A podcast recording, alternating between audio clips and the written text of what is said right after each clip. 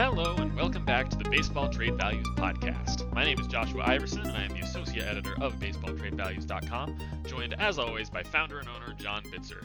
John, the season's back in action. We're about a week, week and a half into this. How are you feeling? What's it like having baseball back? It's real. It's real. It's not. It's not pretend anymore. After all that waiting, right? It feels good. These results are actually starting to matter. It's a little early yet, but they're real. It feels good. Yeah, it, it's it's real, and it feels more real than even the 2020 regular season Yeah, does right? because it's it's happening in April. There's there's a normal amount of people on each roster, and there's a handful of fans in the stands. Some stadiums Uh-huh. more than others to potentially worrying degrees, but let's not get into that. um, and and it, we know it's going to be a full 162 game season. It just feels a lot more important, a lot more real. yeah, that's good all around. Baseball in April is good, and um, not ca- cardboard cutouts are gone. Real people, like you said, to a certain extent, and like you know, you can tell it makes a difference on the players too, because they're actually like, you know, it, it, some of it last year had a weird effect. It feels like this year is more normal, with the exception of all the injuries, which we'll talk about. Yeah, that that's been easily the most disappointing part um, Yeah. of of trying to enjoy this first week or so of baseball for me. Has just been everybody's getting banged up. Every team, lots of star players, and a lot of them are kind of just minor, like day-to-day type things. Like George Springer, he's out another week or so, but he's he's gonna get he's gonna come back soon. He's he's not gonna miss significant time with this. It doesn't seem like. Um, but everyone's waiting to see him in a Blue Jays uniform, and, and that's Yeah. not happening yet. And, and there's a handful of other larger injuries that we'll get to a little bit later on. Um, on that note, plenty of news to cover from these first two weeks of action. Um, actually, a decent amount of activity, a little more than I expected, to be honest. Um, so we should we should probably jump right into this. Um, let's start out with what I would consider one of the stranger and probably the most, the, definitely the most unexpected transaction um, of of these first this first week, week and a half or so of the season. Um, and, and it's kind of in two parts here. The first part of the transaction was the Rangers deciding to cut Rougned Odor, to, that he wasn't making their opening day roster, and that they were just going to DFA him and kind of eat that salary. And that caught a lot of people off guard, not because Rougned Odor has been any good the last handful of years, but just because he had a lot of money left on that deal. I, I believe it was two years, 27 million. Yep. Yeah, and, and they just decided to cut that entirely. And then even more surprising, they found a trade for him. They, they managed to offload. Now, to be clear, they didn't offload any of the contract really. Uh, so the Yankees. uh, So he, so I should probably explain what the trade was. Uh, Rougned Odor, infielder from the Rangers, uh, and we had him at negative 27.7 million in trade value. Uh, he heads to the Yankees in exchange for two outfield prospects. It's Antonio Cabello, who had two, who is at 2.1 million in trade value, and Josh Stowers at 1.9 million. Um, and so the Rangers will be eating his entire salary. It's a little bit complicated here. So no money will count against the Yankees' luxury tax count, uh, their luxury tax bill. But even that's a little complicated because that only applies if Odor is still on the 40 man at the end of the season, I believe. It, it gets a little bit tricky in there. Mhm. Um, but because of some of the rules and technicalities with contracts and all that, the Yankees will still be paying Odor uh, league minimum this year, or at least the prorated value of that. Um, so about 500k, about 600k, somewhere in there. And but but beyond that, they're not paying any of his contract this year or next year. And so in exchange for Rougned Odor at the league minimum, they gave up two formerly interesting outfield prospects, I would say. Those are both guys who used to have a lot more helium than they do now. They've both seen their stock drop pretty significantly the last couple years. Um, was a big international signing by the Yankees who really just hasn't panned out much, hasn't passed rookie ball. Um, and then Josh Stowers, he's been traded twice. Um, he was originally with the Mariners. He got traded to the Yankees um, in the uh, Sonny Gray trade. And so, two sort of interesting outfield prospects, which is honestly, I think, more than either you or I expected the Rangers to get back for Rougned Odor, even assuming they would eat his entire contract. Yeah. So a couple of comments. First of all, I found it uh, somewhat amusing. Um, Kevin Goldstein wrote in Fangraphs a piece like, "Oh, nothing happens in April. Here's what's going on in front offices right now." Because he used to work in a front office in the Astros, Mhm. so his job at Fan- Fangraphs, to a certain extent, is to tell people what it's like to be in a front office. And his whole point was, nothing happens in April. and then literally right after that, two big trades happen. Well, not big, but medium-ish. Um, so I thought that was interesting. Um, it, but it's but you know to be fair, this is very unusual for April, and um, and and I wonder if, to a certain degree if it's related to the injuries that we'll you know we're, we're seeing and we're talking about. But to your point about these two prospects that are going back to the Rangers, um, you know, they're both the equivalent of a 40 grade uh, prospect, both in the sources we use. Um, you know, particularly weighted heavily towards Baseball American Fangraphs. Both have Cabello at you know basically a 40.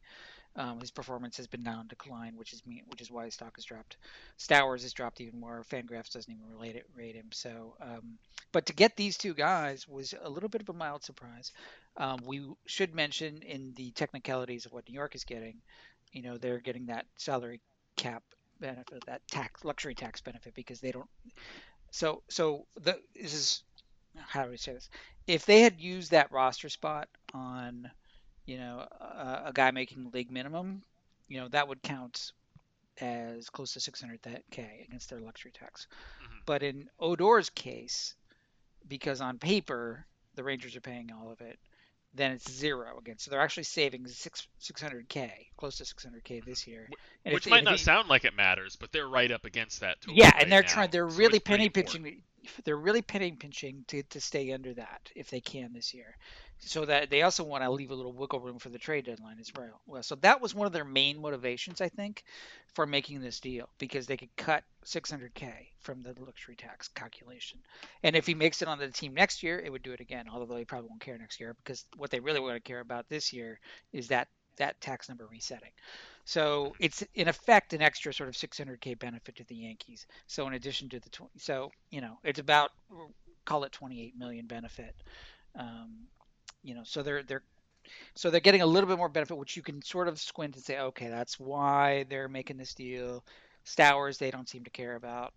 Cabello maybe a little bit, but you know they wanted to make the deal. And the, obviously the other point people talking about is Odor at least has a history of having power even though he strikes out too much and he's got a whole bunch of holes in his game now. You know, that short porch, short porch in Yankee Stadium could wake him up a little bit. So they're thinking, yeah, there's a little upside too. So that's how I see it. Yeah, and a little bit of a factor here. Obviously, the Yankees have a fairly deep farm system. It's thinned out a mm-hmm. little bit in recent years, but it still is. It's not. It's not bad by any means. Um, and Stowers will be Rule 5 eligible after the season. It, it didn't seem like there was necessarily going to be room on the 40 man for him. I don't know if the team would have picked him anyway, but that's at least worth noting. And Cabello would have been. Uh, Cabello, it might be Cabello. Uh, either way, Antonio might have been rule or w- will be Rule 5 eligible the following off season. Uh, mm-hmm. Uh, and that's pretty significant for a guy who's 20 years old and hasn't made it out of rookie ball quite yet. Right. Uh, so so that, that's consideration there that might even lower their values just a tiny bit more. Yeah. Um, uh, but either way, I think it's it, it's a it's a move that looks big because of some of the names in it. Like Rougned Odor is a name everybody knows. He was a pretty productive bat for a season or two there. Uh, looked and he signed that big contract there, and he had the big, you know, the, the whole Jose Bautista incident made national headlines for that. So that's a name everyone knows. And then I think uh, Cabello has a little bit of hype left too. Some people that might not have realized how far his stock has fallen, and so he's got the big international prospect name. Like, oh wow, they really traded this guy for Rougned Odor. Mm-hmm. Uh, but I think all things considered, and, and despite the kind of money changing hands and all that, it's a fairly minor trade. Uh, the Yankees do, as you mentioned, get that luxury tax benefit. All it costs them is a couple guys they probably weren't going to be able to protect in the Rule 5 draft anyway. And the Rangers, they were going to have to pay Odor's entire contract no matter what, but they at least get a couple lottery tickets out of it now. Yeah. And, so it's a perfectly fair deal. And I can even squint from the Yankees side. I mean, I don't have any faith in Rougned Odor. He's, I think, I think in 2017 and 2019 he had like the two worst 30 homer seasons in Major League history or something like that by OPS plus. Um, or WRC plus or something along those lines. Uh, but he is only 27, and as you mentioned, he's got the pop, and maybe you squint and see him as like a pretty solid left-handed pinch hitter for them, balancing out uh, the lineup a little bit since they are pretty right-handed heavy, and maybe he takes advantage of that short porch. So, mm-hmm. and, and, I think that gamble is worth a couple of these small prospects, especially when you factor in the benefit of getting out from 600k in, in luxury tax considerations. Mm-hmm. Agreed. So that that was a trade that really caught me off guard, but it's one of those, you know, the more you look at it, the more you think of it, the more sense it makes. Um, a, a trade that maybe maybe a little less surprising, but the timing maybe more surprising here is the Brewers trading Orlando Arcia, uh, their starting shortstop for to start the season, uh, to the Atlanta Braves. And so, uh, first of all, this was a bit of a surprise uh, when when news broke that the Brewers were going to trade Arcia and that we didn't know what team it was yet it wasn't too shocking. There was there was a little bit of speculation about them potentially moving him in the off season. Uh, the timing is a little bit weird since we are a week into the season now, but it, it, wasn't super shocking. But once you heard the Braves as a landing spot, that's where it got a little bit strange. Obviously, they have Dansby Swanson, who had a kind of a breakout season in 2020. Uh, but they also were sort of lacking in, in infield depth. Um, Ehire Adrianza had made the club on a minor league deal, uh, but left the club for some personal matter, went on the restricted list. And uh, he, he he will be reportedly returning in the near future, but maybe they wanted a bit of a stopgap in Arcia, and maybe they see him as a guy who could even potentially back up at third base, which is a bit of a weak spot for them. Uh, but not the most natural fit. A lot of people, when the news broke, they were thinking, "Oh, it's to the Padres," since uh, since Fernando Tatis Jr. just went down with that big injury. But again, I should guess I should probably I should probably name the trade itself first. uh, so the Braves picked up Arcia, who we had at 7.6 million in median trade value from the Brewers. In, ex- in exchange, they sent back two right-handed pitchers, uh, Patrick Weigel at 2.1 million in trade value, and Chad Sobotka at 0.1 million. So this trade was accepted by our model as a moderate overpay, and and the gap is probably not as big as our numbers have it. Um, I'll let you get into that a little bit about kind of the trend we're seeing uh, with some of these glove first infielders and and kind of the adjustments we have and haven't made for those. Yeah, so one of the trends we saw in the offseason, particularly in the free agent market, was that to your point, glove first infielders were going for significantly less than their on paper value. And we use that as kind of a benchmark. So Kolten Wong, for example, went for less than that. You know, if you look at the um, projections from the major projections, you know, Steamer and Zips and PECOTA, you'll see Kolten Wong's between a two and three war player. And if you just do the math back of the envelope, you'd say, well, he's worth far more than even the 12 and a half that the Cardinals would have you know, before they before they non-tendered it or they declined his contract option. So like, what is going on here? And the, what's going on is usually there's far too many uh, infielders for the market to actually absorb. So there's a supply and demand problem. So they're thinking, oh, okay, we can pay Wong much less than he's worth on paper, you know, because there's just too many to choose from. Cesar Hernandez fell into that. He got even less this year than last year, even though he was better last year. So, so Arcia um, you could ar- argue that you know is a victim to that math as well um, because he's another glove first. He's never hit above league average, um, but you know the projection systems, you know, Steamer has him at 1.1, Zips at 0.6. PECOTA at 1.45. You just average that out or weight them. You know, he's a one-ish WAR player, so he should be worth more than you know, you know, on paper than the two million he's making, right? Which is pretty low. Further, um, in his case, what's different about him is he's, he's primarily a shortstop. So we have to sort of say, okay, well, the market didn't discount for shortstops as much. Yes, Jose Iglesias but He's always discounted for some reason. so you could have argued that, well, the Reds needed a shortstop. Couldn't they have given up something like that package for Arcia? But then you think, okay, well, the Brewers in the same division, maybe they don't want to help out their rival. So, but certainly you would think shortstop because it's the most, you know, defensively valued position on the field typically wouldn't be sub- subject to that discount. So that's why we hadn't discounted it. Even though we're seeing that trend, we thought, okay, does it only apply to second baseman or does it apply to weak hitting shortstops too? And so that's kind of the open issue, which is why we hadn't downgraded it. Now that we see this data point, we might say, okay, it's another data point in favor of it may just be all weak hitting infielders. We're not sure yet because we're also seeing a trend where shortstops and second base they're they're all just sort of mingling together in one pool now. There used to be more of a separation, more of a okay, you're just a shortstop. Now there's a lot more fluidity. So it could be just that the whole pool of infielders is being discounted. So we're going to watch that space carefully, but I suspect that's what's happening here. Mm-hmm. And I'd, I'd even argue that Orlando Ar- Orlando Arcia is one of the tougher types of player to evaluate, where he's the rare case of he had a lot of pedigree as a prospect, and he's shown a few flashes of it, but he's never really been that productive of a major league player. And usually, when you have a guy like that, they spend a couple years in the league, maybe bounce around to a team or two, and eventually they're stuck. You know, they're non-tendered. They end up on all these minor league deals, whatever.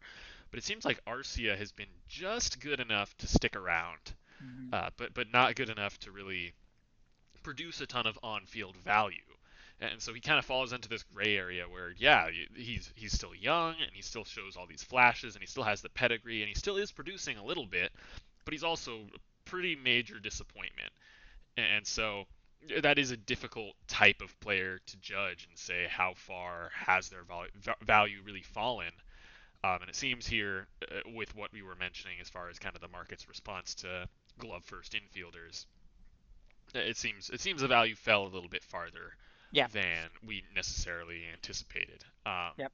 Yep. And Weigel and Sobotka are at least each a little bit interesting. Uh, we have Sobotka at 0.1, and I it, it's very obvious why. Uh, but I've always I've always had a little bit of interest in him, so maybe I'd put him just personally a little bit higher. Uh, but that it's still very clearly no massive return. Like you're, I think you're 100% right that there's there's no question that the Reds could have beaten this return. Um, the only question there is whether the Brewers would have been on board with sending him to a, a division rival. Yeah. Okay, so those were the two the two major trades. There were a handful of minor trades, and we'll get to them in a minute. Uh, but there were some much more significant transactions. Uh, these all happened pretty close to opening day, uh, so that that was over a week now ago at this point. Uh, so we're just going to touch on these fairly quickly. The biggest one that everybody waited all off season for, and it finally happened, was the Mets signing Francisco Lindor to the huge extension. He tops Fernando Tatis Jr.'s extension by $1 million because we know how petty Major League Baseball players can be. And so it's a it's a 10-year, 341 million dollar contract extension uh, and, it, and, it, does not begin until next season. So he's still making the same salary uh, for 2021, plus though a 21 million dollar signing bonus, and then 32 million dollars a year for each of the next 10 seasons after that, uh, w- with some deferrals as well, uh, as as has become the rage these days. It seems like with these larger contracts and even some of the smaller contracts. Uh, but they they locked him up. They did what they really needed to do there. Uh, Steve Cohen finally got his big fish there. They didn't they didn't just acquire him. They they committed to him. They committed to keeping him there in New York. And I mean, you can there's some arguments you can make. You know, Francisco Lindor had his one of his worst offensive seasons in 2020. But then again, a lot of stars did. 2020 was a weird season. It was only 60 games. They didn't have video. So many reasons to just discount any any struggles that season. And when when you look at it at the end of the day, this is a superstar shortstop. The glove's going to play for a handful more years. The bat's at least above average, if not well above average. And the personality is is the type that can be a and obviously we're in 2021. Personality is not the driving force in contracts and in transactions anymore the way it used to be. But in a case like this, where everybody who's ever met Francisco Lindor just loves him to death, it's at least a bit of a factor here. So mm-hmm. hard to hard to be hard to complain about this deal in any way. Yeah, He's a very entertaining guy. I remember just a couple of weeks ago watching a spring training game where he was just joking around and taking control, just a lot of swagger on the field and like mm-hmm. showing leadership and like okay, you can't take your eyes off of that guy. So you know fans will want to come and see him, right? He's a star attraction. Um, but just to crunch the numbers for a bit, our model has him at um, 346.7 across those additional 11 years, or no, total 11 years with this one against this total salary of 344.7. So it's two on paper a surplus of two, which means it's a very fair deal, basically right on the nose. Uh, now, obviously, with contracts that big, you know, it doesn't really matter, you know, because you're you're you know who knows you can't predict 10 or 11 years in the future. So that's ridiculous. You can only use what models you have, what methods you have to kind of like looking at aging curves and typical things like this is what we do. It's what the guys that project with run projection systems do, and this is what you get. But that's also what the teams do to kind of project out. So you get some, at least some grounding in what is fair value. So even though it's ridiculously speculative to think how that's going to play out, on the one hand, you do have to kind of work a model to kind of get to that number, and that number is fair. And part of what makes it fair is those deferrals that you mentioned. Um, so he's really not getting as much on paper as he says because a lot of that contract can be paid after he retires. So um, so that decreases the net uh, present value of it. So all in all, you get with a little bit of market value thrown in, you get a fair deal. Yeah, and it's also worth noting he has a 15-team no trade clause. Um, not that I expect that to come up in any way um, until maybe just the last year or two of that deal, and even then, fairly unlikely. Yeah. Um, yeah, by that point, he'll have by that point he'll have 10-5 rights, so he'll be able to block a trade anywhere if he wants to. Um, and and feel free, listeners, feel free to clip me on this if if two three years from now everything has shifted. You know, it, I wouldn't put it past. It's the Mets. Like, I could see something insane happening where suddenly Cohen Cohen has to sell the team for some crazy reason, and they have a new owner who's cheap, and now it's just a Nolan Arenado situation all over again. but I don't think that's anywhere near likely. I think the most likely bet here is that Francisco Lindor does spend these next 11 seasons now in a Mets uniform, and it's not necessarily um, it's not his trade value isn't necessarily a factor at all yeah. at, any point there.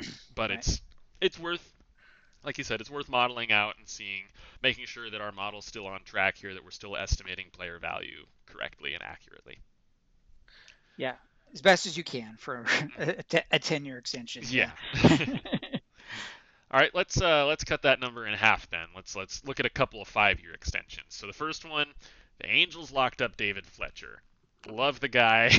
he he's kind of developed a, a huge cult following on Twitter, on baseball Twitter, and and even on the field, you love the value that he brings. He's a multi-positional guy, great glove, uh, decent hitter, great contact hitter type of player that has been more undervalued in today's game, and I think you see that a little bit with this contract extension. Uh, now, obviously, it's covering uh, it's covering his, I believe. Let's see here, what year does this start in? um, so he would be arbitration eligible next season if he had not signed this deal. So, and it will begin in 2021. So it's covering one year of league minimum and then three arbitration years. It covers one guaranteed season of free agency and then two additional club options that could be getting as many as three seasons. Uh, in total, it's five years, $26 million guaranteed, and then with an $8 million club option for 2026, 8.5 million for 2027. So I think this is an, uh, an extension, uh, excuse my pun not intended, an extension of the trend that we're seeing with some of these glove first infielders not necessarily getting as much as their value would say they're worth. Right. Um, but it's also a case where Fletcher was never a top prospect. He's kind of broken out onto the scene, and so he might not. He doesn't have this huge signing bonus to go back on, so he's the type of player who's maybe more willing to accept a below market deal. And I mean, it, it works for both sides. There, there's there's a fine line for a player like David Fletcher between very valuable multi-position guy starts every day, and you know maybe the bat slips a little bit, and he's an 85 WRC plus, and suddenly he's a bench player. So there's a fine line there. There's plenty of risk on the Angels side as well. So it's not an egregiously low contract, but I believe it is a little a little lower than than a lot of people might expect. But that's largely a factor of where he is in his uh, contract status as far as arbitration yeah. won't be arbitration eligible until next season. Yeah, and that's usually when you get um, some surplus. Uh, mm-hmm. The is you know there's give and take on both sides, right? So the the um, on the team side, you get more surplus, particularly in the upfront years, where he's only making two this year and four next year, for example. But he's putting up a lot more value than that. And then, you know, from the player's side, maybe he could have made more money if he'd stuck it out through the arbitration system and free agency, but you don't know. Um, and you know, from a risk standpoint, from the team side, it's really not that big a deal. You know, it, at in his peak he'll be making four, then six, then six. I mean that's not terribly unaffordable, and that's going to be less than some of the arbitration numbers we've seen. So it's it feels like it's you know it's price security on both sides, right? The team gets cost control, secure, you know, they've got the, the cost certainty, and so does the player. So um, and we just talked about infielders going for less than market value. So even when you factor that in, there's still plenty of surplus here. So it's kind of give and take on both sides. So we've got, you know, if you apply just a 10% discount on the market value, you know, we've got them around um, 33.6 still in surplus. Um, we'll see how the market goes. If we get more data points that you know infielders are going for less than that, that may, that number will fall, but it's not going to fall that much. So maybe down to the 20s. So it's still a good deal for the team and I would argue a good deal for the player as well. It, a little bit, even though Fletcher is younger, it reminds me of the Whit Merrifield deal a little bit mm-hmm. a few years ago because he was a second baseman at the time and just a little bit older and he not not wasn't a great prospect, you know. So like, but he was obviously a good sort of gamer player and kind of a similar profile. So like, you think. Yeah, he took a similar deal as well, and there was still plenty of surplus on that. So, and it worked out well for the Royals. So, um, it's sort of like that, only a, a yeah. younger version of it. Yeah, I like that comparison a lot. Uh, and I think something else you mentioned there that you, you said like he might not be making as much as he would have in arbitration, but I don't I don't know if that's necessarily true, just given the kind of skill set that arbitration tends to value. Um, he, he's the type of guy who, who will usually hit pretty close to 300, it seems like, mm, and yeah. obviously arbitration cares about batting average, but he's never going to hit many homers. He's probably not going to drive in too many runs. He might score a decent number because he'll be uh, occasionally he'll hit in front of Mike Trout in that lineup, and that's that's the best way to score runs is being in front of Mike Trout and getting on base a lot. yeah. Uh, and, and, he's not a huge speed guy, so he's not going to steal a ton of bases either. So he doesn't have any of those counting stats that arbitration seems to love. Um, so he's probably not necessarily the type that would have gotten buckets and buckets of money in arbitration. I don't think you were implying that in any way. no, not at all. And, and on top of that, he point. gets yeah. On top of that, he gets a one and a half million bonus this season, going from the league minimum to making two million. It's it's effectively a nice little signing bonus for him. So makes yeah. sense. Yeah, and you know, the arbitration system does not typically reward high baseball IQ. The little things that the guys do. This is one of those guys that does all these little things right. People love yeah. him in the game, right? You know, so yeah. that's what he's getting paid for too, a little bit. Yeah. all right, and then another guy that I just absolutely love, who gets who gets another one of these very below market rate, uh, but very deserved extensions is the Twins signed Randy Dobnak to a five-year extension. Uh, Dobnak, you'll probably recall from two postseasons ago, I believe, 2019. Um, it, it, came out that he he was driving uh, for Uber in the off season, and then suddenly he's starting a playoff game, or at least pitching in a playoff game against the Yankees, and there was a fun little fun little banter there with Cameron Maybin about it. Uh, that was that was really the way that most people got to know him.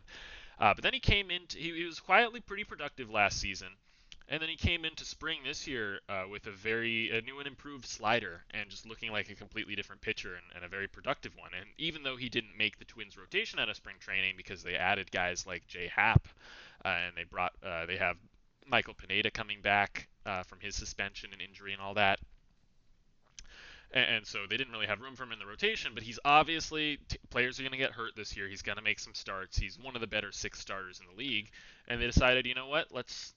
this is a guy who. I believe was un- went undrafted and went signed out of junior college or a D2 school or something along those lines. He has one of those stories that's so easy to root for. He was an indie ball too, wasn't yeah. he? For a bit? Yeah. Yeah, he was. and, and so it's not a ton of money. It's uh, I'm trying to find the guarantee here. It's five years, 9.25 million dollars guaranteed, uh, which again, not a whole lot there. uh, and, and, it comes with three very affordable team options: uh, six million in 2026, seven million in 2027, eight and a half million in 2028 but this is a guy who hasn't made a lot of money as a big leaguer. He hasn't had a guaranteed spot in the big leagues until this deal. He didn't get any real signing bonus. I believe he, I want to say his signing bonus was $500, which is absurd yeah. to me. I think that's the right. lowest signing bonus I've ever heard of. yeah. Um, and he gets all this guaranteed money, and so that's great for him. Even if it is paying him below market rate, he's not the kind of guy that can really afford to bet on himself, just well, given kind of his history. Yeah. Uh, but he's going to be a very productive piece for the Twins, and and he gets to say stay with the team that bet on him, and you know he seems like he's pretty comfortable there. So I like it. Who among us would not would would turn down 9.25 million dollars and there's some upside too if he makes some bonus mm-hmm. incentives. You know, who who among us would turn that down if we were just like an Uber driver, you know, two years ago? you know, like, I mean, come on, that's a rags to riches story. So no, but but you know, now that he is an established major leaguer to some extent, I mean, yes, you could argue that's a little bit below market value, but you also could argue that, you know, it's fleeting, right? And he's still not quite that established. He's a swingman. Is he a starter? Is he reliever? What is he? Uh, is he fish or foul? But that's the trend a lot of teams are doing now, obviously. So he's, but he's you know he's pitching well, and who knows? I mean, he's got that slider, and you know what if that slider disappears? So from his point of view, I think the cost certainty makes tons of sense. Yeah, and and he's and, the kind of guy you might even see even even with this contract now, you might even see him shuttling back and forth between AAA and the majors every now and then. Uh, he's that kind of swingman where you use him up for four or five innings, yeah, and maybe right. you send him down to get a fresh arm for the next week or something. Yeah. And so something like that would really a put a damper on some of his numbers and b delay his arbitration potentially and so now he doesn't have to worry about that. He's got he's got some money locked in. He can just go out there pitch do his best to pitch well enough to uh, get those team options exercised and in the last three years there, but even if he doesn't, he's got this money guaranteed. He's I'm not going to say he's set for life, but he's he's pretty set here. He's pretty comfortable. It's it's not bad. Yeah, right. so um, on paper, so we have his fair value at uh, 14 million through those eight years, or the, before it gets negative. Um, and he's you know 9.25 guaranteed. So you know 4.7 or so in surplus. So the Twins have some buffer there in case things go south. He's got cost certainty. You know, it's not like the biggest surplus in the world, but that's the kind of pitcher he is right now. So mm-hmm. everybody wins, I think. And there's a wide, wide range on this. I mean, yeah, right. Given his track record, there's a chance this was all smoke and mirrors, and he's a, a AAA pitcher for the rest of his career, and the Twins have just quote unquote wasted ten million dollars or so. Uh, but given the way he looked in spring and his major league track record of success and the way that slider was looking, there's also a chance he's the most affordable third or fourth starter in the big leagues. Like like we, we could be looking at him like that in a year or two of oh right. my goodness, how did they get him on this steal of a contract? Kind of the way yeah. we looked at maybe Chris Archer back when he was in his prime. Mm-hmm. Um, and, and, this is even cheaper than that. So yeah. Wide range of outcomes, but but what it comes down to is there's no risk for the Twins, and there's a whole lot of certainty for Dobnak, and that's it, it just came together in a very very pleasant way. Yeah. Yay. and if, if you haven't seen what Randy Dobnak looks like, I, I implore you to look up his name right now. He's he's got a he's got some pretty good style, pretty nice little caterpillar. He's got some fa- got some facial hair going. Yep. Yeah. Okay, so now we have a flood of relatively minor transactions, as you kind of expect near the beginning of a season. Uh, there's some early injuries. Everyone's trying to kind of shuffle around their roster still. Some guys that didn't necessarily make the team out of opening or on opening day, but other teams have interest. A lot of these, and I'm to say the first five, I think. Yeah, first five of these involve the Angels shuffling around their bullpen. so well, let's start with one of the more recent deals here. Uh, the Pirates picked up Kyle Keller from the Angels for cash considerations and DFA'd Edgar Santana to make room there. Keller's been bouncing around the waiver wire a little bit, hasn't established himself as a big leaguer. He misses bats, walks a lot of guys too, and it's just kind of a it's an upside play for the Pirates, and it's it's really one that they need, given that they're trying to really flip any pieces they can for future help. And so no reason to overanalyze this. They the Pirates picked up Kyle Keller. and we had him at 0.1 and it was cash considerations yeah. going back, so you figure fair deal. Yep. Exactly. Okay, then the Angels this is where they kind of start their run here. So they signed Noe Ramirez, which is a little funny because Ramirez was one of the two pieces they traded to the Cincinnati Reds over the offseason to acquire uh, Raisel Iglesias. Raisel Iglesias, excuse me. And so th- that trade was Noe Ramirez, and I believe was that Livan Soto, uh, Leo Rivas, Leo Rivas. Okay. Yeah. Right. Uh, infield prospect. Um, and so, so what you see here is is Reds fans somewhat justifiably uh, clowning on their team for for this whole saga. But Noe Ramirez wasn't fantastic in the spring, and and we discussed at the time of the Iglesias trade the motivation there being Cincinnati was offloading cash. They're a team that re- relies a lot on gate revenue, spent a lot heading into the 2020 season. We're expecting to have this big successful year, and then suddenly it gets cut short. And they still make the playoffs, but don't really go anywhere. They can't have fans all season, and they're left kind of in the red and, and trying to look to offload some of this salary. And Raisel Iglesias was one of the victims of that. So this is really just an extension of that.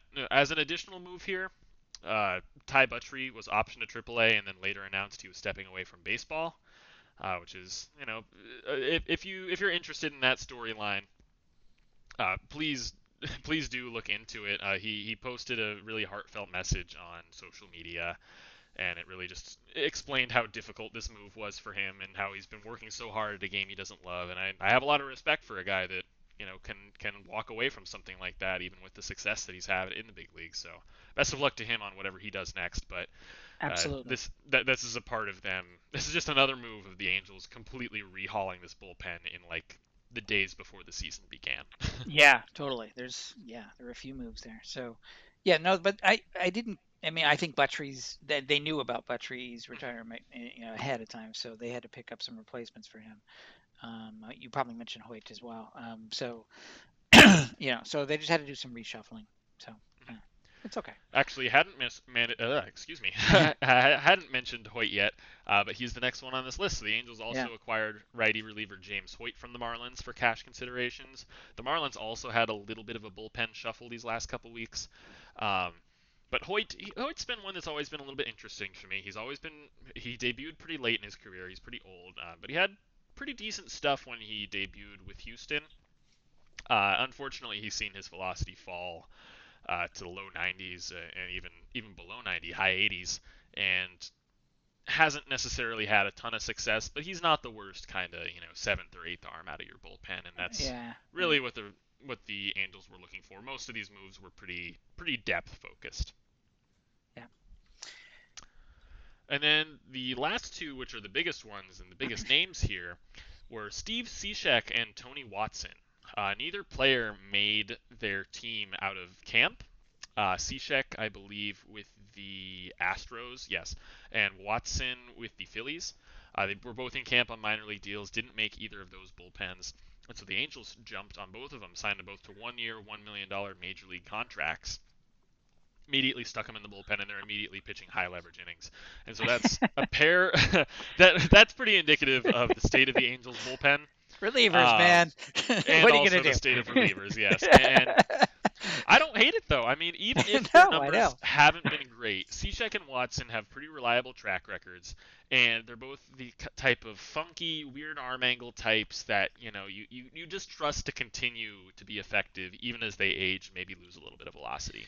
Yeah. So right. they're they're not going to be any of the best relievers in the league. Those days are well behind them but they could be fairly productive for for Los Angeles, and and I, I, I liked the pickups. I understood the pickups, and I liked them. It was just kind of kind of comical when you consider the uh, the other moves that they've also made and how they basically added. Uh, they basically signed half of their bullpen within a day or two yeah, leading right. up to spring, uh, leading up to opening day, which makes you kind of wonder what the heck they were doing in the off season then. But you know, unlike say uh, another team that we've bashed, uh, you know, the Rockies spending what 100 million on a bullpen a few years ago. Mhm. The Angels are doing it on the bargain bin, right? Mhm. So well, a million here, a million there, and bleak minimum here. Like you know, there's just you know, and they're shuffling through a little bit uh, just to Mhm. see. Who, there's spaghetti strategy, see who sticks, right? So and this is fine. These are all guys whose whose trade values are in the zeros and one, you know, ish. So this is not really anything valuation wise to be worried about, right? Or budget wise, even. They're just like, okay, let's see who sticks, and uh, hopefully, you know, a couple of these guys do. Yeah, that's a good point with the Rockies comparison there. Uh, because as we mentioned in the last episode, in that article that was kind of a bit of a takedown on the uh, on Rockies' leadership there, uh, there was an analytics uh, a member of the analytics department within the Rockies that recommended to uh, to Monfort and uh, Bridich you know we can't we shouldn't be spending a lot of money on middle relievers that's the most over that's the worst way to spend money that's the worst one of the worst assets you can commit money to in baseball and of course, you see the Astros turn around and do exactly that.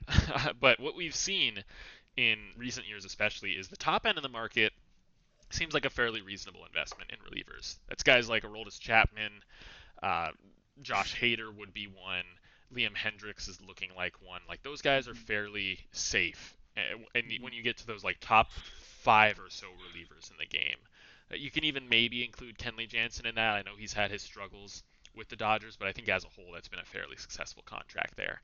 Then you have this valley of middle relievers that are very hit or miss, and it's not necessarily saying never sign a middle reliever to a decent contract or a non-elite reliever to a decent contract, but be very careful in doing so because there's always going to be these players like Cishek and Watson, these veterans that have more left in the tank because relievers are so hard to predict and you can get them on the cheap and they'll be effective for you. Or maybe there's a young prospect within your system that breaks out that season and he's throwing 97 and hitting the corners and wipe out slider and he can come up and be an impact arm for you. Or even a failed starting pitching prospect. We've seen that a ton in the last 10 years or so, converting those guys to the bullpen and seeing them have a lot of success. So it's it's very easy to build if you're going to be out of the market on those elite elite relievers, it's very easy to build a decent bullpen on the cheap. Uh, yeah. Maybe not the most reliable thing, uh, but it, we see it happen all the time. And, and, there's plenty of flexibility to be had there when you're not committing $8 million a year to Jake McGee.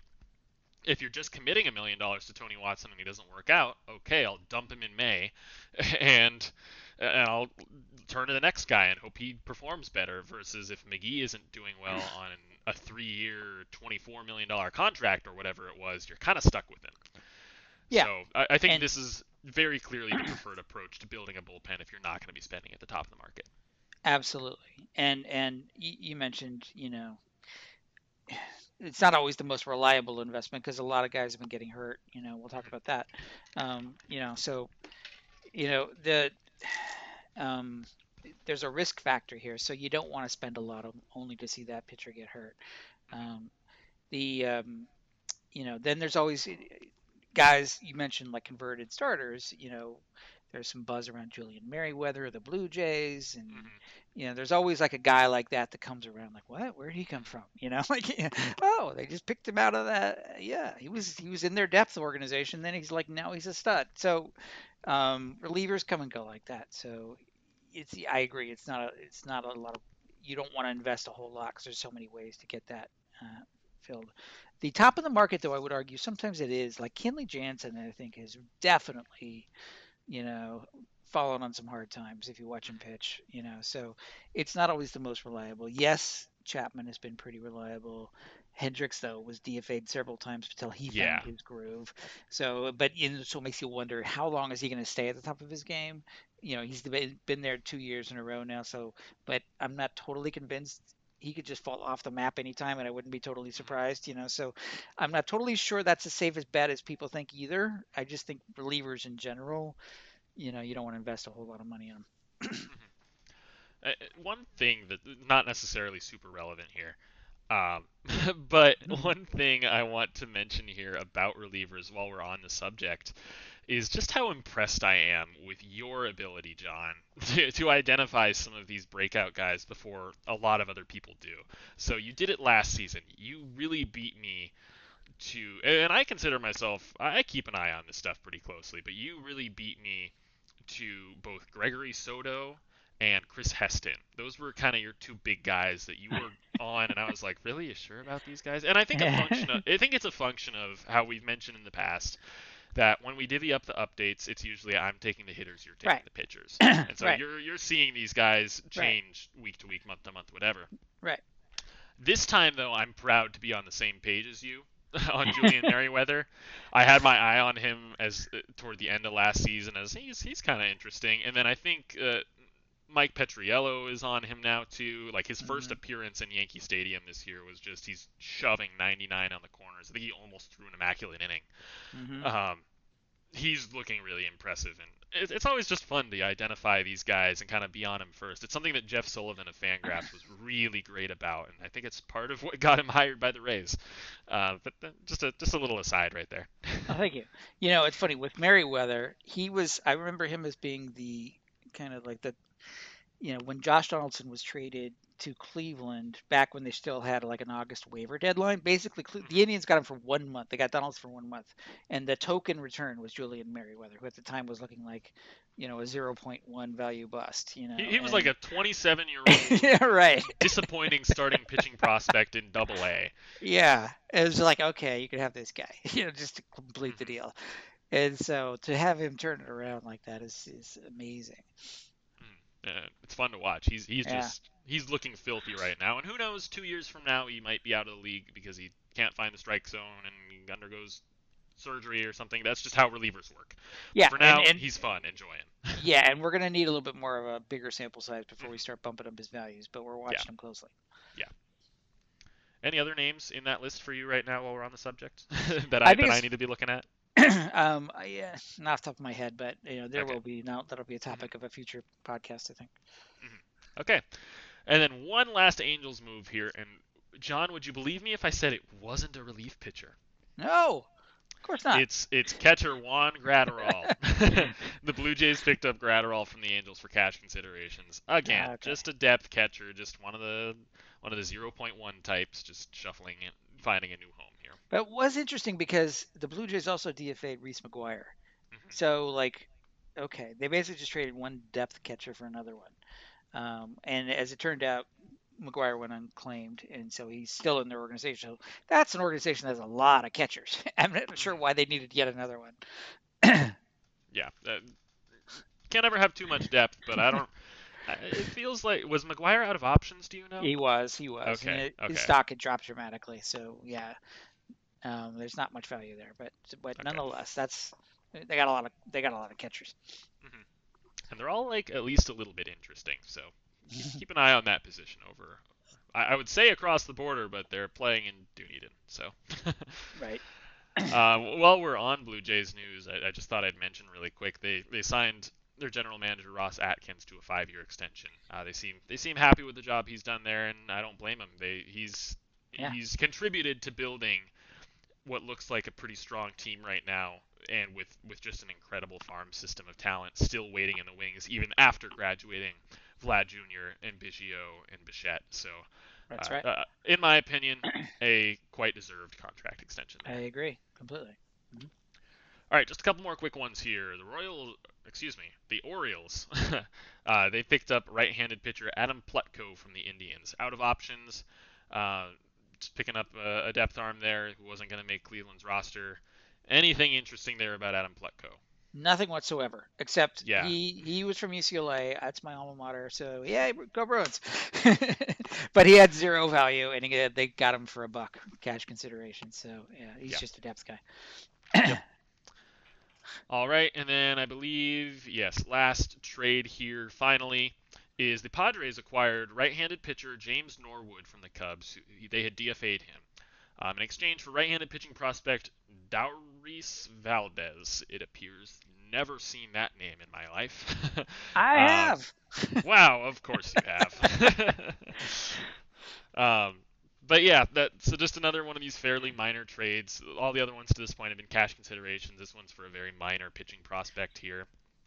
Yeah, I mean, you Uh, could argue it's it's just um, the Padres needed some depth because they're starting to see some injuries as well, um, and so they needed the present value of Norwood, who's at the major league level. For you know, here's a here's a low level prospect that can shoot. They're probably not going to need him for a couple of years to the Cubs, who will be rebuilding soon. So Mm. works both ways. And there's also just just using this as a as a kind of a jumping off point to talk about the Cubs really quick. Their pitching staff is really fascinating, where they have this rotation of like pretty command focused, like low velo ground ball types, and then their entire bullpen is these guys who are gonna strike out like two batters per inning and also walk two batters per inning. Like the it, Norwood while he was there, like Craig Kimbrel's control has gone out the window. Dillon Maples is another one of these guys. Like it, it- it's a it's a weird pitching staff over there where they're saying like, hey, if if you take the amalgamation of our of our starting rotation and our bullpen, we'll probably have a league average walk rate. Uh, but that'll be it'll be one of the better better control-based rotations in baseball and one of the worst control-based bullpens in baseball. So just a fun little thing they got going there. I It don't know is. if it'll actually be fun to watch because there's nothing more frustrating to watch than a bullpen that just walks a bunch of guys. Um, but it's fun to watch from afar, I would say. I would mention Craig Breslow's name here because he was hired a year or two ago Mm. for their front office in, in pitching development. He's a very smart guy, former relief pitcher himself, Mhm. bounced around quite a few years. Um, but he's got a plan, Craig does, and uh, you, you know at least they're interesting. He's tinkering. You can see him tinkering with the guys, and you know like Trevor Williams comes out and suddenly has a great start, like after a horrible year last year. Something's happening there. I don't. We'll see if it's if it's going to last, but Mhm. he's basically, you know, he's doing what he can with what he's given. Yeah, put Craig Breslow into that conversation with Sam Fuld and uh, Yeah, and Chris Young as as Ivy League graduate major league players who are now transitioning into significant roles uh, with teams. Uh, the newest trend that we're seeing. Right. Okay, now just a couple quick injury uh, injury notes, as you alluded to earlier in the show. I just have two names pulled up here. I don't know if you have other ones uh, that you'd like to discuss, um, but two of the more interesting, I'd say, uh, off-season signings. Uh, both of these guys got one-year deals. Uh, James Paxton, it was just announced that he'll be he's been recommended for Tommy John surgery, and he would miss, of course, the entirety of the 2021 2021 season, and at least a little bit of the 2022 season. It seems like that just it blows. I mean, it, it felt like such a good story that the Mariners brought back their guy. They love James Paxton there, and obviously he's been dealing with injuries his entire career. Uh, but it just seemed like such a fun story, and it would have been so fun for him to come back, and even if he wasn't dominant, to just be at least a usable, a solid pitcher for them, even if he was banged up, even if he just made 15 starts, whatever, would have been such a fun story. Instead, it's sounding like I, I believe he made one start this season, and he's already seems to be going under the knife. So that's just a big bummer, and and it's a potential loss for them in terms of he he could have been a decent trade chip. Probably not getting a ton for him because of his injury history, but they could have gotten a little something, and and now they're probably not getting anything. Yeah, all right. So from a valuation standpoint, he's toast, right? Mhm. Um, because even if he doesn't get the Tommy John surgery, the fact that a surgeon recommended it means that he's he's pretty far gone, Mhm. unfortunately. Um, point number one. Point number two is we all. This is not a surprise if anybody follows baseball and knows Paxton's history. I mean, injuries. You know, the greatest predictor of future injury is previous injury. Mhm. Anybody who's been an athlete, you know, once you start to get a nagging injury, or once you, you know, you're only as strong as the weakest link in your chain, right? And I'm a former athlete, and I can tell you, I've gotten lots of injuries, and it's only getting worse as I get older, and I know certain things are never going to heal, right? So there's that's just a reality, and father time, it just gets worse as as you age.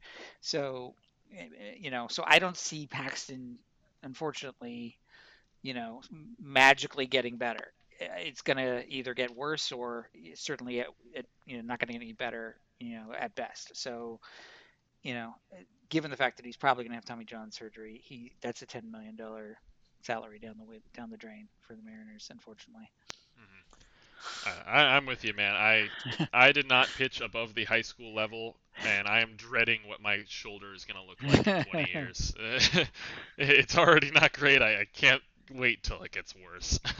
Yeah. um, speaking of shoulders, that that's a very unfortunate transition. uh, speaking of shoulders, Trevor Rosenthal uh, underwent thoracic outlet surgery this week as well. Uh, the A's signed him as kind of the, the cherry on top of a late flurry of moves in their offseason, reworked their whole bullpen, um, reallocated a lot of resources after trading Khris Davis's contract to Texas. They suddenly had money to spend, and this was kind of the last the last big deal they made was signing their new closer, Trevor Rosenthal. He was placed on the injured list right before opening day, and now it's been discovered that, or just very recently, it was discovered that he needed to undergo thoracic outlet surgery. He went ahead and did the surgery, and he'll be reevaluated in eight weeks. It's looking like at least a 12-week recovery time total. Um, but regardless, no good way to put this. Uh, uh, after a spring outing, he was having trouble keeping his velocity up, and he was feeling tingling in his in his fingers, and that's never good for a pitcher and it's it's again it's a bummer for a guy who's had a lot of injuries throughout his career and really looked like he came into his own uh, with San Diego last and, and with Kansas City last season, and he Yeah. finally got a new closer's spot, and it looked like he was on kind of one of these pillow contracts where he could have played it into a multi-year deal next offseason if he if he performed well as Oakland's closer. And now that just doesn't look like it's going to happen. Even if he does come back and have a solid month or two at the end of the season, teams aren't going to trust that arm, that shoulder, that elbow enough to give him multiple years. I don't think so. A Yeah. big bummer for him in terms of his future career. No doubt, no doubt. Big bummer for him. Obviously for the A's who went out of their way. I mean, you got to wonder. He stayed on the market for a while to the point where he was still available, and the A's finally got him in mid, mid February.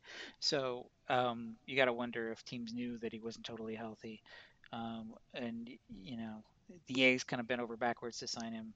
Unfortunately, that looks like it's going to go down the drain as well. Now, you know the the prognosis for pitchers who get this type of surgery, yeah, some of them come back, but they're not Mhm. usually the same. They usually see a downturn in velocity. They never quite get that velocity back. And Rosenthal's whole thing was velocity, right? So he was high 90s, and that was that was his main source of value. And now if he comes back and he's like Sean Manaea and he's throwing 89, 90, 90, like what's the point of that, right? Um, I mean, he may not be that low, but you know maybe he's like 93. So um, if and when he does come back. So that's a serious blow. Uh, from a valuation standpoint, I've knocked him down to 3.2 um, field value against a 10.6 net present value salary because there's some deferments in there. So the A's are basically in the hole for at least seven million there in value. Um, so it's not a good story for anybody. Yeah. Really, the poster child, at least in my opinion, of thoracic outlet was Matt Harvey, and I think we've all seen what happened to his career after that. He's actually made two decent-ish starts this year for the Orioles. Um, they both came against the Red Sox, and their offense has been pretty putrid this year. So, not Yeah. saying Matt Harvey's back because he isn't, and, and he's like struggling to. Uh, very occasionally, he hits 95 these days, and he was a guy who was kind of he was kind of Jacob DeGrom before Jacob DeGrom. He was throwing 98, 99 as a starter and going fairly deep into games, and then blew out his elbow, blew out his shoulder, and Yeah. and now he is what he is. So you really hope Rosenthal can be one of those few guys that can avoid something like that. Uh, but it's, it doesn't look pretty, and I guess we'll have to wait a couple months and see. Yeah. So after those kind of bummers, uh, do do you have any other significant injuries that stood out to you? I mean, just want to say, you know, when we hear these injury uh, news updates, we follow them very carefully. I mean, but some of them matter more than others. Um, like the Tatis news, you know, everyone thought, "Oh my God, that's horrible." You know, they just signed him for 340 million dollars. It's down. You know, it's not that bad. He's young. He'll recover. Another thing is, the younger you are, the faster you recover, and the generally more likely you are to recover from. Most of these debilitating injuries are more affected you know, for guys over 30 who are starting to feel the aches and pains, and father time is starting to catch up with them. And like I said earlier, they're some of those aches and pains are just never going to go away. With a guy who's 21, 22, he's fine. He'll be okay. so, so you know, and then you know a little bit, you know, hamstrings here and there. You you get a lot of those. It's the beginning of the year. People are not quite warmed up yet. You know, so none of those are really mattering in terms of their uh, value. So it's only these major ones, and typically with these older guys where it matters. So I just want to make that general point. And, and I, again, this is very anecdotal. I don't have the numbers in front of me, but it feels like we're seeing a bit of an uptick Yeah. in injuries to start this season, and that could be could be a factor of some of the uncertainty of maybe players didn't really know either they didn't know how to train themselves this off season after kind of a weird 2020 season. Maybe some of their training was impeded by COVID restrictions during the off season. Maybe they didn't know how to train since we didn't know for sure until pretty late in the off season that the 2021 season would start on time. Whole lot of factors there, and even just maybe you know maybe these guys' bodies are used to going all at it for 162 games, and once they get used to only 60 games, maybe they're just not quite as durable the next year. I don't know. A whole lot of factors there, but it does seem like guys are getting banged up across the league. The half the A's opening day bullpen is on the Yeah. injured list now. Right. Um, Josh Donaldson, another significant injury for the Twins. Uh, I could I could go down the list here. I mentioned George Springer earlier. It, it seems like a lot. Again, I'm I'm I'm cautioning against saying that it is a lot more than usual because I don't know for sure. I haven't seen any articles written about that yet. Um, but it's there's a lot of reasons to think that it might be slightly increasing this year. Yeah, and so I'm more worried about it on the pitching side, frankly, because I think those you're going to see a lot more of those. Um, another one we'll mention, um, AJ Puk of the A's just got put on the IL again, um, biceps uh, strain, and that's the umpteenth injury for him. So it's not looking good for him. I mean, at a certain point, you got to say that that's that's not going well.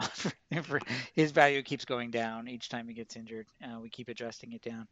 Um, so he's probably not a starter. He's just never been able to hold a, a workload. And so we're going to see a lot more of these types of things where, and that's another re- thing that's sort of coalescing with the point I made about Dobnak, which is, you know, a lot of these guys who you might have thought of starters are just going to be like two to three inning guys at best, you know, and we're mm-hmm. starting to see that more and more.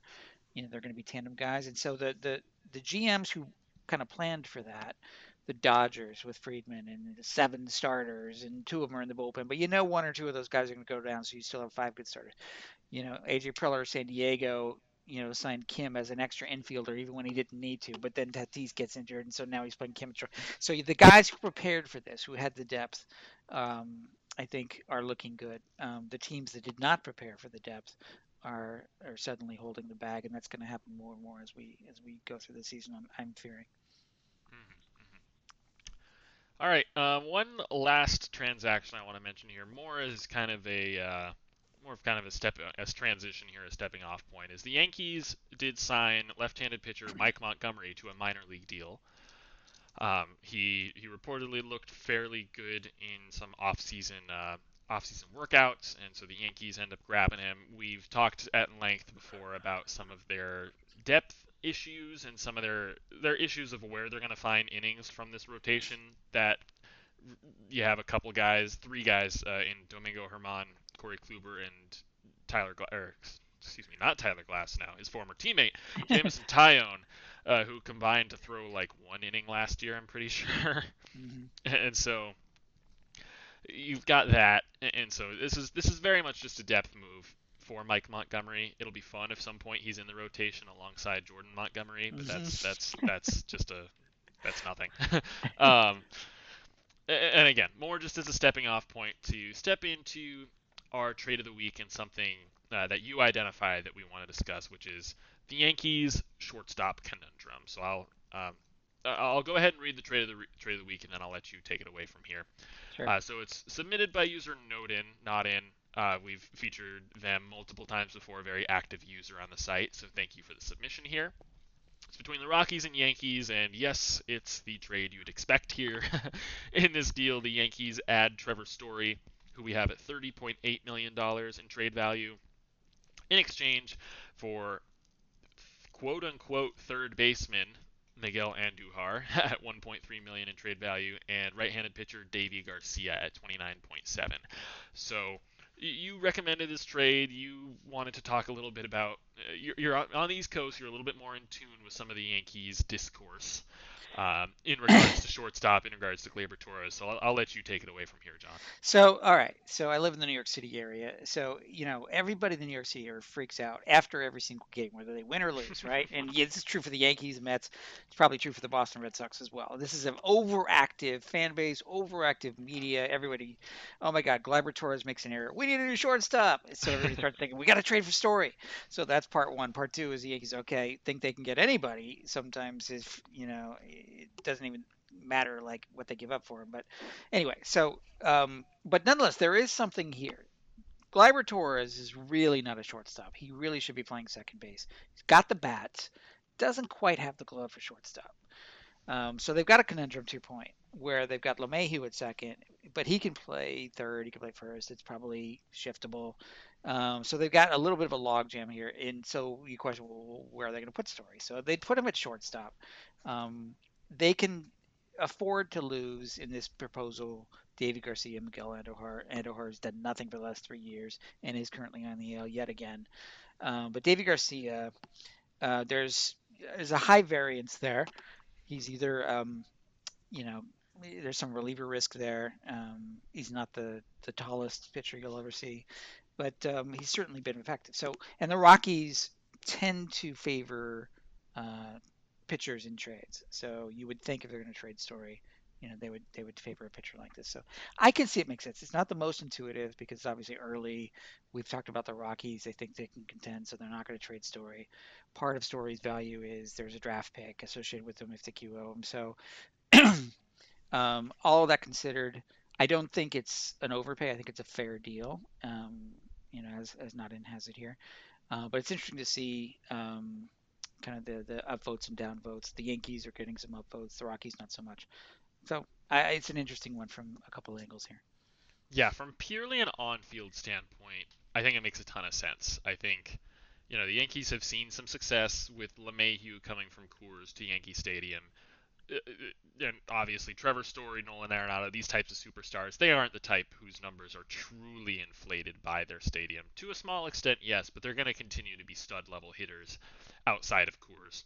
Uh, and you are uniting Story with his former teammate so that's another little personal angle to it that I'm sure Yankees fans would love. Um, and obviously he's he's probably the best shortstop they could get at this point if they really were concerned about Torres, about his defense. Uh, Story's a Gold Glove type shortstop with a great bat. Like you can't go wrong there at all. And, and, they're the type of team who could trade for him and sign him to a big extension, kind of like the Mets did with Lindor, and it would make a ton of sense. However, the part that doesn't work really for me is, of course, the money. So we mentioned very early on in this episode when we were talking about the Rougned Odor deal how close they are to the luxury tax and how they really do not want to go over that kind of self-imposed limit there. And Story is making 18.5 million this year. And the Rockies have shown some willingness to eat salary, but are they really going to eat Story's entire salary or at the very least a large portion of it like the Rangers did with Odor? Are, are they really going to do that with where they are right now? And maybe you can argue that uh, with the recent news that the All Star game is being relocated to Colorado, that the increased revenue from that game, maybe that makes it a little bit easier. I don't know. But uh, there's an argument to be made as well from a PR standpoint that it looks awful to be paying even if even if we think it's a fair and our model says that it's a fair deal to trade Nolan Arenado and cover $50 million of his salary for the return that they got. Uh, that was really slammed in in the public media, in national media, and so it would look absolutely awful to do that and then eat Story's entire salary to trade him to the Yankees of all teams. So I think I think that's a little tough. I think you're right. Yeah, that's a great point. and there isn't necessarily a clear like contract swap that could happen here either.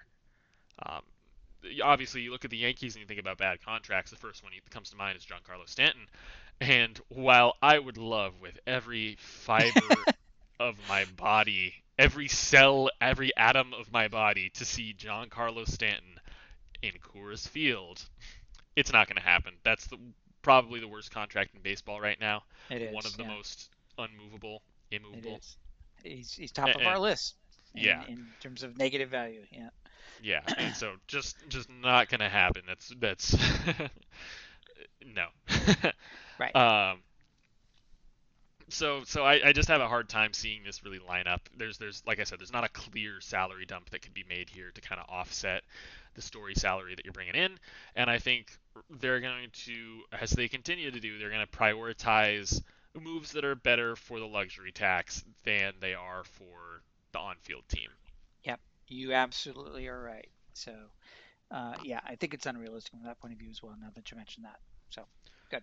But but again, just from a pure like fit context, I think it works a lot. I think Deivi Garcia is exactly the type of arm that the Rockies would be interested in, and that could really be kind of a boomer bust type guy for them. I mean, I I see a little bit of similarity there between Garcia and Germán Marquez. Marquez also isn't the biggest guy there. Uh, I think he has put on a couple pounds in the last handful of years, but you, you maybe see a little bit of similarity there. And and the Rockies seem like they're maybe doing a little bit better at developing starting pitching in recent years. So maybe mm-hmm. Garcia is another guy they could get a little bit extra out of, and they'll always need pitching there. So don't mind that mm-hmm. as a mm-hmm. fit. And I don't I don't know about Andujar in here. I I think this is just another case of Andujar being in every single Yankees trade proposal ever. We used to be with we used to be with Clint Frazier, but now that Clint Frazier's good, suddenly he's untradeable to Yankees fans because that's how it works. Yeah. Right. um, yeah. Okay. So so it's going to be Florial and Andujar now is what. It oh is. yes, yes, yes. uh, and and in a year or two, if Deivi Garcia hasn't impressed at the major league level, boom, he's in that category too. Yeah. Um, right. But uh, again, there's a framework here that makes sense from one angle, but the money just kills it for me. Yeah. Fair, fair uh, point. Yeah. Regardless, though, it's a it's a fun talking point, and it's it's the logical thing to kind of to think about. It's the logical next step for them if you really do believe they need to make an upgrade at shortstop. So thanks again to Note in, not in. Uh, I'm really having a rough one today with pronunciation. sorry. uh, but thank you again for that submission really fun one to talk about. And now we have one last little segment here for today's show. We want to discuss some of the adjustments that we have made. Uh, so we've alluded to it a little bit. We've discussed some of the injury stuff. We've discussed some of the positional stuff in terms of kind of infield defense. Uh, but there are a handful of other changes that that John made to the trade values uh, for the site, uh, kind of corresponding with opening day roster decisions and spring training results and things along those lines. So I'll let you kind of take it away from here. There's a handful of names on this list that I want to talk about, but I'm going to let you start us off, John. Yeah. So when the, when at the end of spring training, you know, front offices made a bunch of moves, right? So some some guys made the team, some did For the most part, we don't pay much attention or give much credence to spring training results. Why would you? Because for most veterans, they're just it's training. That's why it's called that. They're just like getting their timing. If they're a hitter, they're getting their feel for their pitches, their pitcher. But the exception is with some cases where these, particularly um, with kind of post prospects or prospects that are right on the bubble of making their teams or have had some some major league playing time before. Like at that point in their career, they've been given an opportunity and they either need to seize it and stick with the club or or not. And so we're seeing that if they if they didn't stick with the club after spring, so in other words, they really had to kind of prove themselves to win a job. and there's a handful of players that we noticed did not win the job. They just did not prove themselves. Now you could argue in some cases it was for other reasons besides performance, but what we've identified is a list of players that it seems to be performance related. so the most obvious example of that is Carter Kieboom with the Nationals. He basically had third third base kind of penciled in for him. He had it on a silver platter. He didn't he didn't take it. He didn't earn it. And so he was sent down yet again. And this has been a recurring pattern for the last year or two. So his stock is dropped. I mean, we we we think that's a tell that when front offices you know, they're going to have to burn an option year on these guys. And when they do, it's like it's not a vote of confidence. So as a result, his stock has dropped. So Carter Kieboom was, I think, at the 50s and then 40s and 30s, now down to the low 20s in terms of trade value. He's still got some. He's only 23. You know, he had a good minor league track record. He's got some tools, but at certain some point, he's got to put up or shut up, and he's at that point, and he knows it. So, so there's some questions now with him. Um, Brendan Rodgers is kind of the Colorado version of him, although in his case, it's injuries and he's just one of these guys that gets continually injured and at a certain point it's like okay enough already. That's that's going to drop his stock as well. So he's down to 17 uh, spencer howard of the phillies that's a borderline case. He didn't drop that much but he was called up last year and it was a weird year last year but it seemed like all systems were go and he could have made that rotation but he did not. Um, and there's a bunch of other guys that you know they were given opportunities last year or so and they just haven't stuck and they're on a downward trend. Oscar Mercado, who after a good year at Cleveland, really had a terrible year last year, and he's looked bad ever since, and he keeps dropping. Luis Rengifo of the Angels keeps dropping.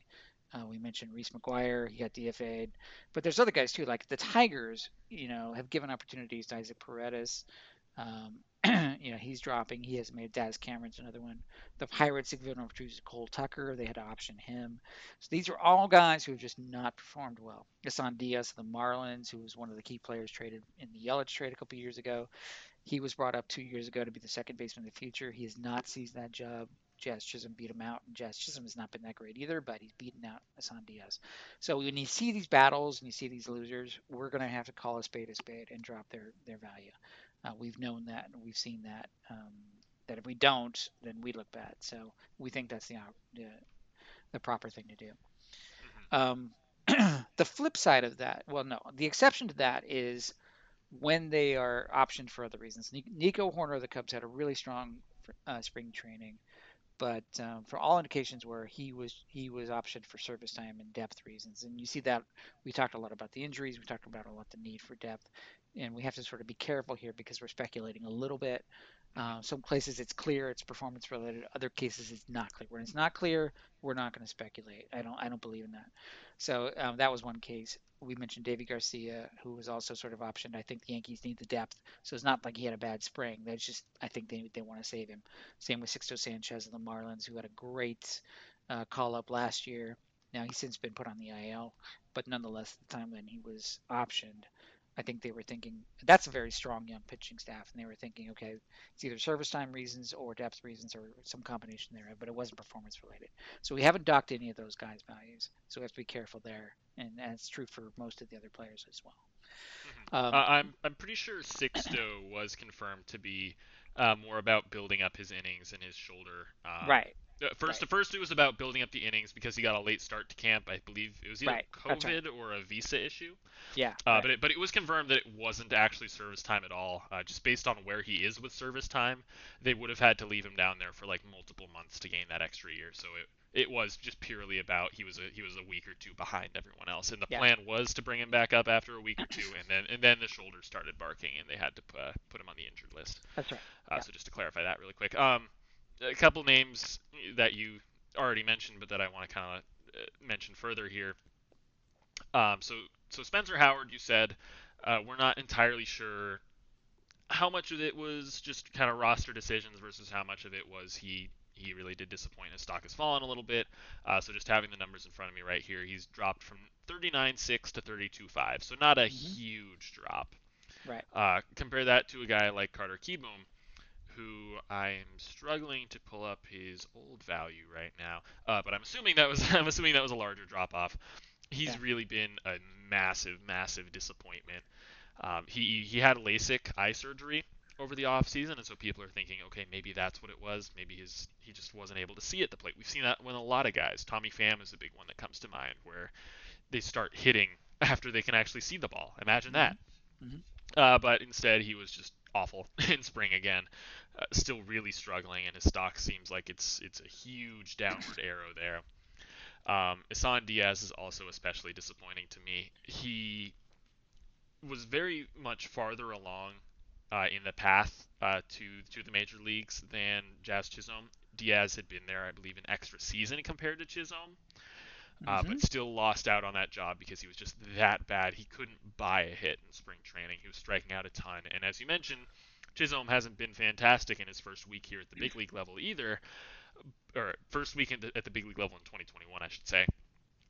But he's still up there. They still haven't made any kind of move there. They're still they still believe in Chisholm more than Diaz at this point. Um, and, and, so that's just disappointing. And then one last one to just mention kind of a technicality here. So Nicky Lopez is included here because he originally was optioned. Yeah. And was then almost immediately recalled yeah. uh, to replace Adalberto Mondesi, who went on the right. injured list. I've been a huge Nicky Lopez fan since he was a prospect, so it's disappointing to see the way his stock is falling. But he's just not hitting, and just yeah. a glove alone isn't enough to get by these days. Um, there's still hope there that maybe he becomes kind of a, a David Fletcher type at some point down the road. He had pretty good contact rates in the minor leagues, and the glove is the glove is legit. Uh, but for now, again, it's just a downward arrow. He's, he's trending in the wrong direction. Yeah, um, and just to be complete, Michael Chavis has been trending trending. I mean, we see a lot of Red Sox fans who've given up on him. He's always in trade proposals. It seems from Red Sox fans. He's his stock is, stock has been down for a while now. Um, you know, Austin Allen of the A's had didn't didn't win the backup catcher job. Hasn't totally shown that he can hit at the major league level either, so his stock has dropped. Uh, one guy that I'm sort of curious about is LaMonte Wade, who was traded from the Twins to the Giants in the offseason. One thing he's always had is is is um, a good eye. He walks a lot, and that's usually, you know, there's there's been some studies that that correlates well to major league success. Max Muncy comes to line comes to you know lots of guys who had at least that skill going for them tend to have a higher probability of making it. So it's interesting that he hasn't quite you know put it together yet, and he was optioned as well. So his his stock has fallen a little bit, but he still has that to kind of hang his hat on. We'll see if that makes a difference down the line. I, I believe I saw that that was again just a bit more of a roster crunch kind of situation where I Mm-hmm. don't even know I don't know if even entering camp he had too much of a chance at a spot. Uh, but I, I and this might be I might be biased here because I, I believe I only really recall seeing much about him in the first couple weeks of spring. Uh, but it seemed like the Giants were happy about kind of how his power was developing because he really was one of those like a little bit of speed but mostly walks and contact kind of guys that doesn't really perform as well at the major league level because once you get to the big league level, why am I going to pitch around you if you're not going to put it out of the park? right. Um, but but it does seem like he is developing a bit of that power, and maybe they just want to see a little bit more for him, maybe force their hand. So I'm I'm keeping an eye on him there. I agree Yeah, that he should be fairly low. He was traded to the Giants in a fairly minor trade this offseason.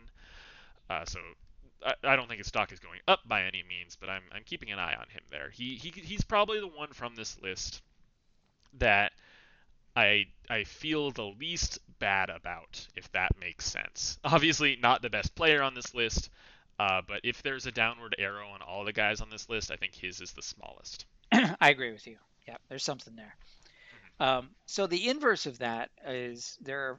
There's a small list of players who really kind of outperform their expectations and whose stock has has risen, and who made their well, almost all of them made their teams, but um, but they were like, huh, you know, you weren't expecting that, and and and you know, they were bubble cases, but they're forced their way on, and good for them. They earned their spot. Jonathan India of the Reds, whose stock you know, if you follow prospect evaluators, was not terribly high. Um, you know, we know he's a former first round draft pick, so we knew there was pedigree or some upside there. But it wasn't no nobody was really seeing him as a future superstar. But he's starting to play out of his head. I mean, he had a great spring, and it's been carrying over into the major leagues level since he was uh, since he made the team. So, you know, he's up to 18 in our model. Uh, Tucupita Marcano, who's been sort of in the you know, sort of a middle-ish prospect for the Padres. People saw him as a uh, as a future utility infielder, which he may turn out to be, probably so. Uh, doesn't have a lot of power, but he, he really is hitting well and caught some eyes. And uh, we mentioned Tatis's injuries, so he might start to get some playing time there. Um, Mickey Moniak, former first overall pick for the Phillies. A lot of people thought, okay, this guy's a bust. He hasn't done anything in the last couple years, but he he looked different this spring. Uh, he's probably the most interesting case here. He added muscle, he adjusted his swing. A lot of scouts were like, huh, that's Mickey Moniak? He looks great. Mhm. So even though he was optioned down, he looks like he's changed his trajectory a little bit. Um, JB Bukaskas, whose stock had fallen way down due to injuries and reliever, now he's sort of pegged as okay, he's only a reliever, so that, Yeah. that had an impact. And I think that's still true, but at least he finally looks healthy and he's dealing. So he, he he's he's up to his stock a bit too. And finally, Eli White, who was sort of forgotten man, sort of been traded and sort of a long, you know, sort of a low depth guy, 40 level. He may still be that, but he was quite impressive in spring. He came out of nowhere and he, he really did make claim for the Rangers center fielder job. So um, I was like, wow, he came out of nowhere in a way. So it's only a handful of guys, and we're being very judicious about, you know, I'm sure others had had good springs too, but we want to just call out these names, and saying yes, they've upped their stock. Yeah, I, I love all five of these guys so much. I mean, I mean, Mark, Marcano was a guy that I I might have heard of once or twice heading into this spring, and, suddenly he makes the roster. That that's an incredible story. Yeah. India was a first round pick and was really seen as this like pretty polished college bat that like you know pretty fair bet to hit 280 20 bombs kind of thing uh, and then just never really did much of anything and then finally this year he breaks out enough to the point that they're really the Reds are really screwing around with their infield defense to make room for him, and and he's making it worth it. He's crushing it at the major league level now. Admittedly, small sample, but he's he's keeping it going for now. And then Moniak was a guy who kind of fell into that Ryan Sweeney territory for me as well, of just kind of you know Yeah. not a not an excellent defender to stick in center field, not enough power for a corner, got some contact, got some on base, but not a ton. Kind of kind of pre-power breakout Robbie Grossman. um, and so now that he's actually adjusted his swing, putting some more thump into it, that's really encouraging to see. Bukaskas had 14 strikeouts and no walks in 7 Mhm. to two thirds innings in the spring. Really exciting there. Again, he's a reliever now, but if they're he's one of the better relief prospects I'd say these days. You know, relief prospects aren't super common, uh, but he's looking pretty polished and pretty major league ready. Mm-hmm. So we could see him in the next few weeks. And then Eli White, yeah, he also fell into kind of that kind of that LaMonte Wade territory for me of like he's got a good uh, he's got a good eye, he's got some versatility that's nice, but not a whole lot of thump. And he had a strong spring, and like you mentioned, he made the roster, and he's playing a lot for the Rangers. So I think all five of these guys really deserve the upgrade, and they're five of the more interesting young players right now, at least at the major league level, with with the exception of Moniak. But I think he'll be there soon enough. Yeah, and, and just one other point on, on Eli White. So he's in this sort of class of guys. I would mention maybe Zach McKinstry of the Dodgers and Chas mm-hmm. McCormick mm-hmm. of the Astros, who are sort of like fourth outfielder types, sort of fringy bench guys, but they're gritty. They're hitting. They didn't have a lot of pedigree, but they're they're forcing their way onto rosters and they're proving themselves useful in sort of a way that the teams can't ignore them. So I could have added those two guys as well, but White sort of stands in for that whole group of, of, of hitters. John, I'm, I'm biting my tongue, but I, I think I'm going to say it. Are, are, are they Ben Zobrist types? Eli White, former infielder. Yeah, they presumably are. might back up a little bit there. Zach McKinstry plays some middle infield. Uh, I think McCormick's an outfield outfielder. Yeah, I think he is. I might be wrong on that, uh, but the versatility certainly plays a role there as well. There you go. All right, so I'll I'll have that quick little article uh, linked in the show notes as always. Um, so you can take a look at the full list of names. We got to all the names on the upgrade side. There were a handful we didn't really go too deep on. On the downgrade side, you can take a look at take a look at those names, take a look at their values. Um, and, and, feel free to drop us any suggestions if you think there's game names we missed. I mean, we're not we're not going to upgrade everybody who hit 400 in spring or whatever yeah. uh, because it's it's spring. But there are some edge cases where you know their performance and then the team's resulting transactions involving them do indicate a stock increase or a stock decrease there. So go ahead and let us know if there's anyone important you think we missed. John, is there anything else you think we need to cover this week, or, or do you think this was a, a pretty it, eh, comprehensive episode? I, I, I, think we got it. I think it was a surprisingly busy week, um, mm-hmm. and I do think we're still in in um, the time period where there's still some roster shuffling going on, particularly on the edges. We mentioned there's going to be more injuries, unfortunately, so that may prompt a couple of minor trades, a couple of you know, who knows? There may be a free agent signing out of the blue. Shane Greene is still out there. People, Jeez. everybody needs a reliever. I don't know what's going on there, but. uh, yeah, he must just be holding out for something, some some crazy contract demand or something. I don't know. I, I don't know why he's still out there.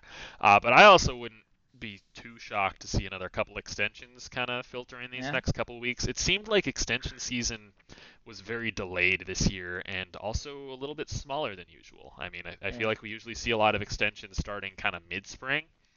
And this year we saw like one or two near the back end in Sal Perez and Lance McCullers, and then these three that we mentioned today, Fletcher, Lindor, and uh, and Dobnak, all kind of in the last day or two before the season started. So I, there might be something more in the tank there. There might not. It's something I'm keeping an eye on. Yeah, agreed. All right, but if uh, if there's nothing else for now, then that'll do it for this week. Uh, thank you all so much for listening. If you have any comments or questions, feel free to shoot us an email at baseballtradevalues at gmail.com or find us on Twitter at baseballvalues. Also, make sure you're subscribed to the podcast on whichever your preferred provider is so you don't miss a single episode here. We'll be back in two weeks to break down whatever news we have to cover in that time span. Potentially, you know, as the season goes on, we'll get into some more more creative ideas, some more articles, things like that. Uh, not exactly sure what that looks like right now, but we'll keep you guys updated when we do know.